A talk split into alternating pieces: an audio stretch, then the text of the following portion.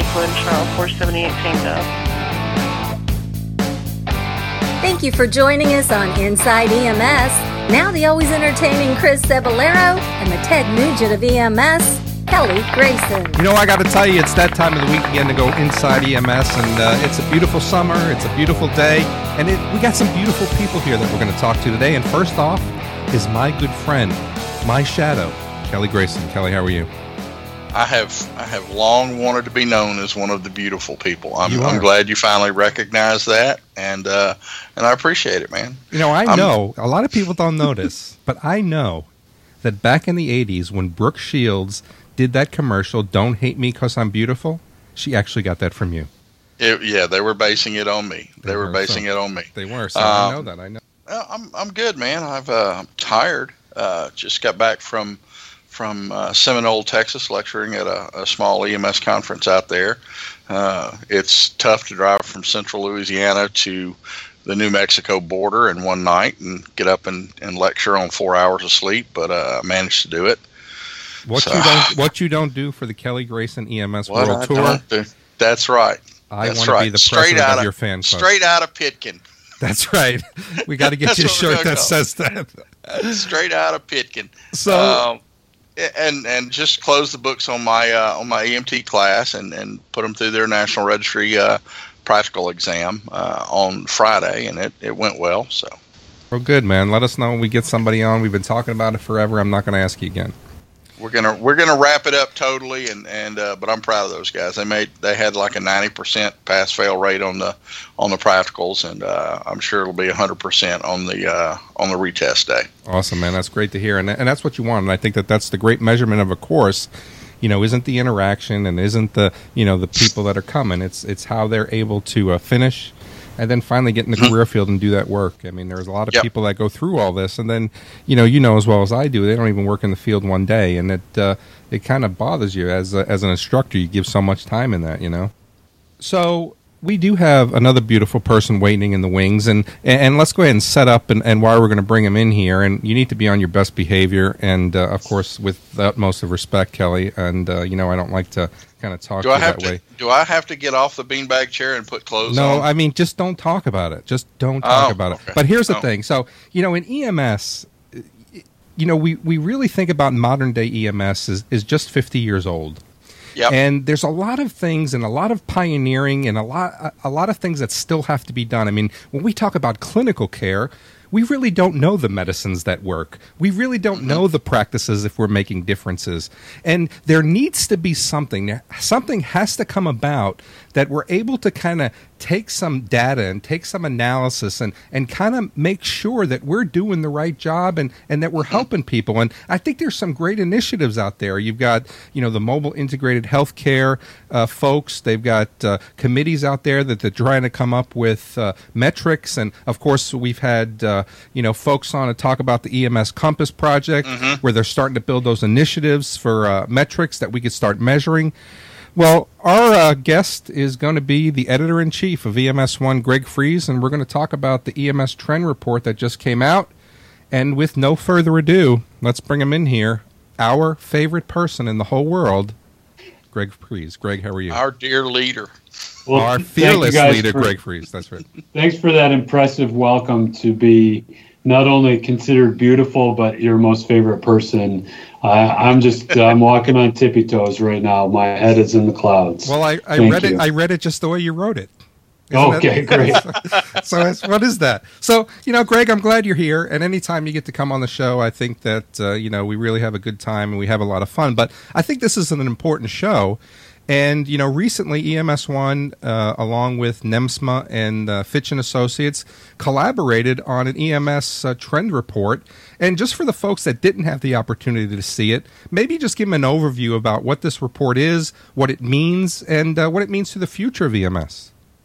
Sure, Chris. So we'll put a link to the trend report, the 2016 trend report, into the show notes. And this, uh, though it's labeled 2016, uh, the project actually started in 2015 with uh, Fitch, NEMSMA, EMS1. And what we wanted to do is try to, instead of taking a snapshot of EMS at a moment in time, we wanted to start looking at how EMS is changing over time. So uh, the first thing that happened in 2015 is uh, Fitch put out a call for participants looking for EMS agencies that, you know, maybe five years or more will participate in this project each year answering questions so we can see what's changing in clinical care, operations, uh, all different facets of EMS.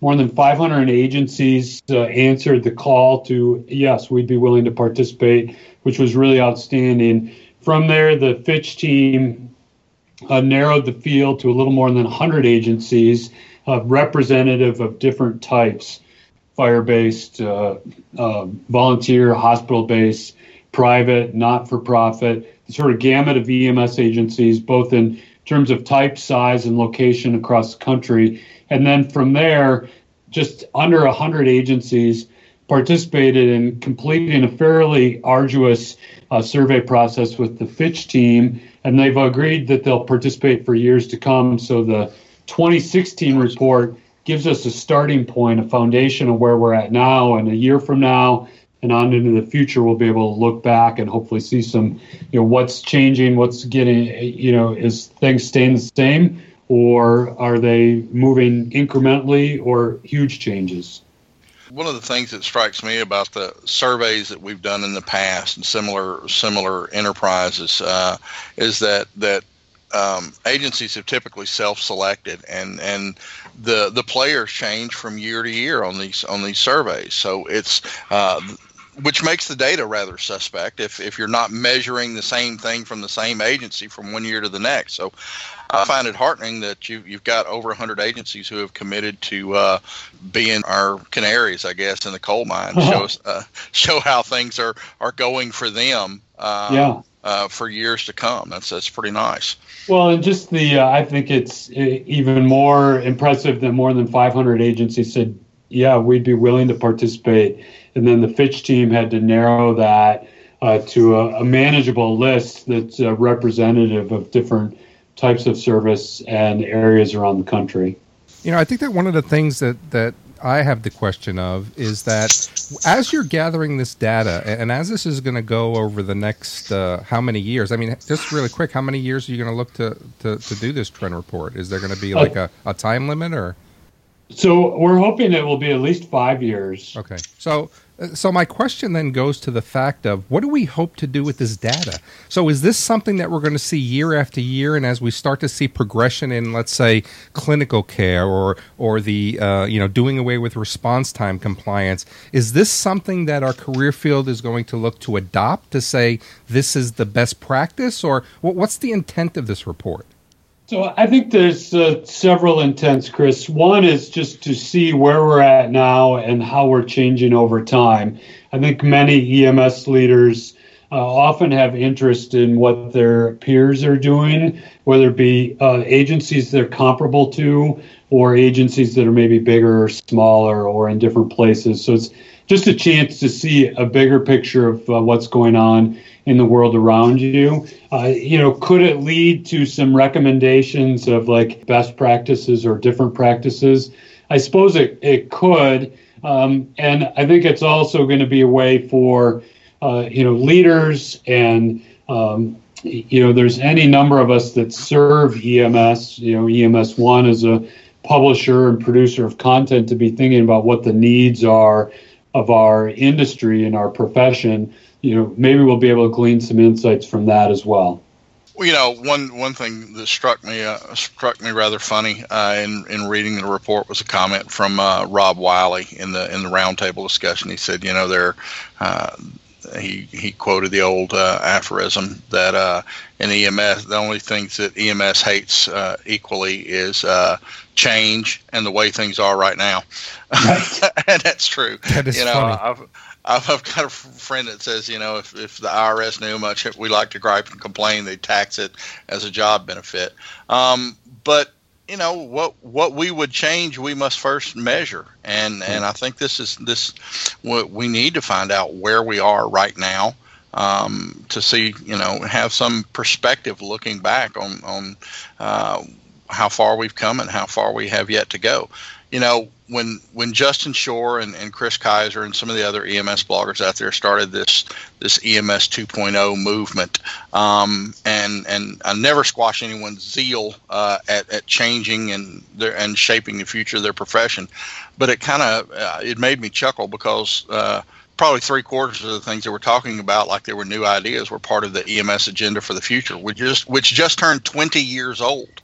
But, That's amazing. Um, you know, and, as much as I look back, and Chris and Greg, you, you may agree or disagree, I look back at, at the beginning of my career and how much different EMS is as a profession than when I started. Uh, and, and, and I'm heartened by that. And then I go travel somewhere and go to other parts of the country, and I find those EMS agencies that time forgot. Uh, yeah. there's still a and reading the, the trend report, there's still a great deal of vari- uh, variability in, in everything from, from finances to to uh, clinical measures and, and how they actually uh, assess themselves and how they uh, how they they track their own effectiveness. You know, Kelly, that brings up uh, what I think is my number one takeaway from the first year of the report, and it's the variability. And yeah. you, it leads the report. Jay Fitch writes, you know, if you've seen one EMS system, you've seen one EMS system, another uh, tried and true uh, adage. And you know what's really striking to me, you know, 20 years after the EMS agenda for the future, and 50 years after uh, the white paper on uh, trauma, death, and disability in the United States, like why it's, it's still acceptable for this norm to be that we have so much variability. And you know, one of the things I wonder about in the years ahead, if we'll see some increasing homogeneity in EMS through uh, consolidation and mergers, and then also, you know, people just recognizing that, wow, we are the EMS agency that time forgot. Is this, uh, you know, this isn't acceptable any longer. Um, and then just as awareness about what other changes are happening in EMS, maybe reach more places than they have in the last uh, 20 years. You know, that variability piece, I, I, yeah. I also find really striking you know, we, we cling to this conceit in EMS uh, that, uh, or, or, we're fond of saying that EMS is, at its heart is a local, uh, a local issue. Uh, but um, and, and, how to answer the, the emergency medical services needs of your community is, is a local decision. But we still cling to this conceit that a CHFer in Pennsylvania uh, is somehow different than a CHFer in, in New Orleans or, or in San Francisco. And we have such wide variability in how these people are treated. Um, it's about time we, we integrated with the rest of the healthcare system and, and established some best practices, or at least started following some of the best practices in, in other parts of healthcare. Well, so I want to give you one example from the report that really points at uh, a discrepancy in you know possibly we haven't decided what's the best way to measure something and that has to do with when the clock starts for a response time. Oh yeah. So 47% of uh, the respondents say the response time clock starts at the end of dispatch. So units are notified and they're on their way. Another 26% says, nope, response time starts when the phone gets answered, which, if I'm the person making the 911 call, yeah. I suspect that's the clock that's starting in my head. But then another 15% said they didn't start until uh, the location of the call and the call type was determined. And then there was another 12% that said, well, we start response time when uh, the first uh, keystroke is made on the CAD system. So all those I could I could make an argument for those being reasonable measures, uh, but response time is one of the few ways that uh, elected officials and regulators uh, that aren't a part of EMS understand and can sort of wrap their head around. And you know whether it's a meaningful metric on clinical care, I think you know for mm-hmm. most cases it's not. But as long as we're reporting it and measuring it, elected officials are going to be interested in it and keep asking about it. But this uh, variability piece, it's really striking. Uh, and we don't even know, um, you, you know, how do we guide the industry towards picking one and then sort of making that the uh, practice across across all EMS systems. And I think that one of the challenges is this. I mean, it's not the fact that there's variability; it's the fact that there's really no oversight.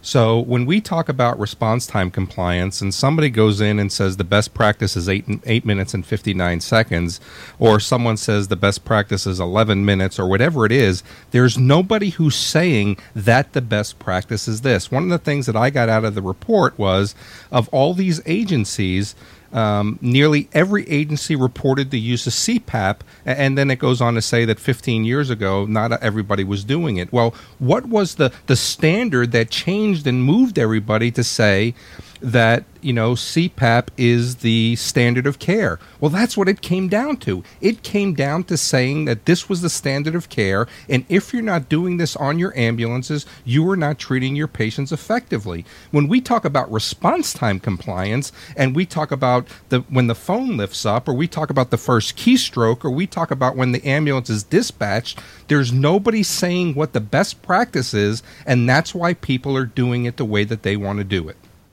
Well, you, you know, when we talk about response times, yeah, you uh, you've got people that say eight minutes and fifty nine seconds uh, uh, or less ninety percent of the time, and and and uh, agency A is is crowing that uh, oh yeah we we make that. Uh, meanwhile, what they don't say is that they they measure from they they measure the the time from when the unit is is dispatched, uh, and they've got a chute time of three or four minutes.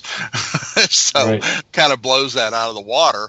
Um, but I, I, think one of the the reasons that response time remains such a uh, measure that we we focus on, you know, and, and EMS is, is also famous for uh, believing that just because we can measure something that it should be measured. Um, but using your your example, Chris, with the CPAP, I think the reason CPAP uh, became so prevalent and it took uh, and it took off and, and became more or less standard of care around the country is because of uh, integration with the rest of the healthcare system. We mm-hmm. started looking at things like uh, survival know, hospital discharge. Huh? I don't. I don't. I don't. I can't. I can't no. agree to that. But go, no, I'll let, you, I, I'll let you finish your thought. But go well, ahead. I'll, I'll, I'll, tell you why. I'll tell you why. Because hospitals. Uh, hospitals started looking at at uh, ventilator associated pneumonia and and and uh, reimbursement rates and the, the clinical uh, DRGs, the reimbursement guidelines for CHF, and they realized, wow, all these people that come in intubated uh, are a huge money loser for us. How can we how can we get uh, uh, our our patients uh, treated adequately that are brought in by EMS um, without pulling the trigger on intubation and, and possibly making their clinical course a lot stormier. Um, and CPAP was was the answer. Um, and, they were trying to do it more in the emergency department, and, they, and they realized that we were still getting plenty of, of very sick patients brought in with endotracheal tubes by EMS, uh, and they started pushing that out into the field.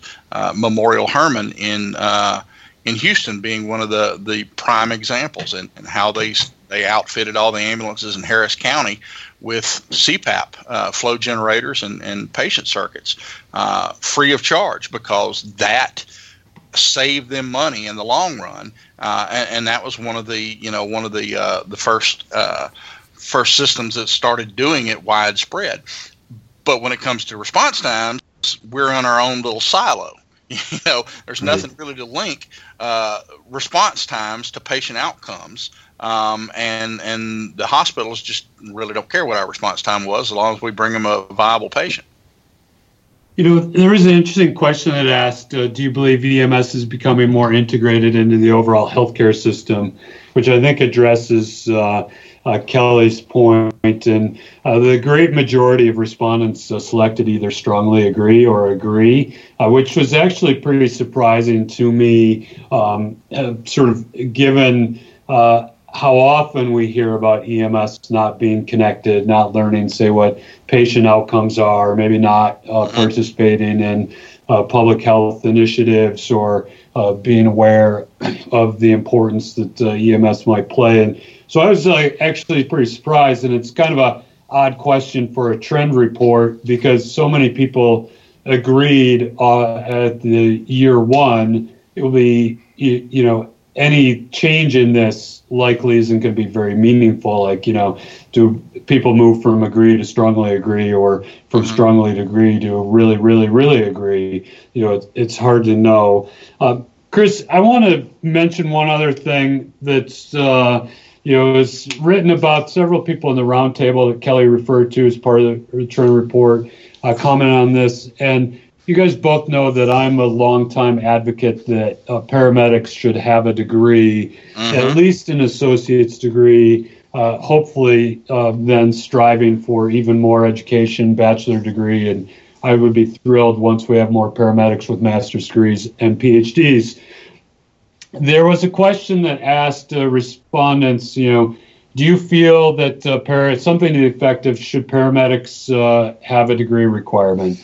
More than 60% of, of the people that answered the survey said yes. And then there was another question that said, you know, sense a trap coming here. Uh, what do you say, mm-hmm. Kelly? Beware uh, dragons ahead. Yeah. yeah. So there was a question that asked, um, does your agency require paramedics to have a degree? And less than 10% of the respondents uh, work for an agency. And these are EMS leaders, mind you uh, where they require a degree uh, for their paramedics. And I just thought that uh, disconnect between uh, what they want and what they require will be a really interesting thing to monitor over the years ahead. Well, Dr. McNeil pointed out, uh, and, and, I agree with him in the roundtable discussion that that degree requirements are um, problematic in that uh, right now reimbursement doesn't support the additional education, and, and many systems are, are operating on a razor thin margin.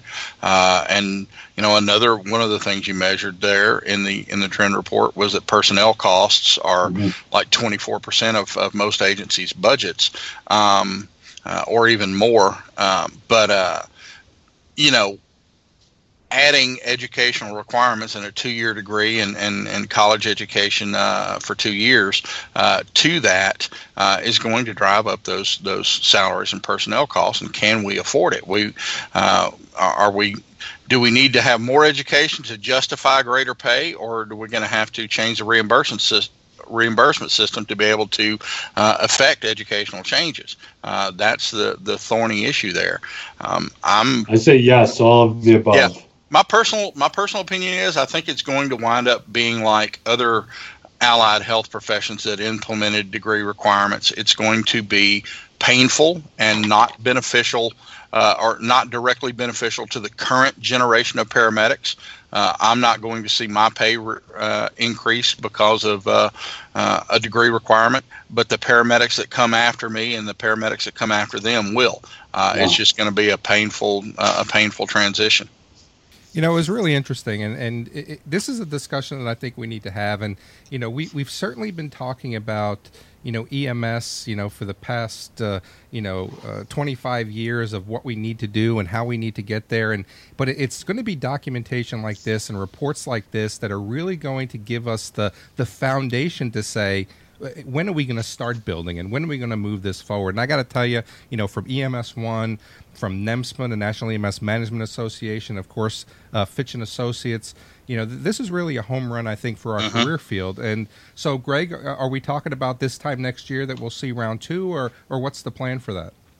Uh, so we're just uh, beginning conversations uh, with the Fitch team about the the next round of data collection and uh, this year we timed the release of uh, the report to the uh, Pinnacle EMS Leadership Forum, which happened in mid July in uh, San Antonio. I think uh, next year, I, am hopeful that we'll be uh, publishing the the 2017 version with the 2016 data added to it earlier in the year. precisely when that remains to be seen. I think, uh, like I said, the link for the 2016 report will be in the show notes. And then I'll also encourage readers to uh, keep watching EMS One for additional content on this. There's more data available than what we did share in our initial trend report. So I think there's going to be a few additional articles in the months ahead based on some of the other findings uh, in the report. I'll tell you, it's Yeah. awesome. It's awesome, and and uh, I, I think this is really what we're going to you know need to move forward. So, but uh, I got to tell you, it's always great when you come on the show, Greg, because uh, Kelly really stays in his uh, on his best behavior. So I would ask you kind of do that on a regular basis and uh, kind of join us every so often, if not uh, just a cameo every so often. But you know, Greg Friese, I know you're busy. I want to be respectful of your time, and uh, you know, thanks for joining us on the show. You're welcome. I actually do have one final comment, and Chris, uh, astute listeners will probably realize that uh, speaking of Kelly's behavior, most of the time he isn't live on the show with me. His uh, he's spliced in afterwards, so uh, too often we're recording without him, and then later on he he gets a chance to. Uh, listen and then you cleverly splice them in but uh, like i said your astute listeners probably realize that and uh, kelly i do appreciate the chance to talk to you uh, live this time rather than uh, guessing how you might cleverly uh, respond to me Kelly Grayson Well- is well, always never- with us in spirit. He's always with Never us. let it be said that I was afraid to do my Greg Friese impression with Greg there in person. Hi, this is Greg Friese. Welcome to EMS Educast. You know, that's good. That's good, Kelly. That's good. All right. all right well i hope i get a chance to see both of you face to face real soon have Yeah. a great uh, thanks for letting me be on the show Thanks, Greg. Thanks for coming, Greg. Kelly, go ahead and get us up on out of here. I think That's- that we've got uh, got the end of the show, and uh, let's uh, put this one to bed. Yeah, it's a meaty discussion, and there's there's a lot of uh, fodder for good discussion there in the EMS trend report. And we'd like to hear from our listeners. You guys are discerning people, and you've got good ideas. We want to know what you think about the EMS trend report. So give us your your concerns, comments, questions, and thoughts at the show at E ems1.com. And for myself, co-host Chris Cebollero, and our fearless leader Greg Friese, thanks for tuning in to Inside EMS. Catch you guys next week.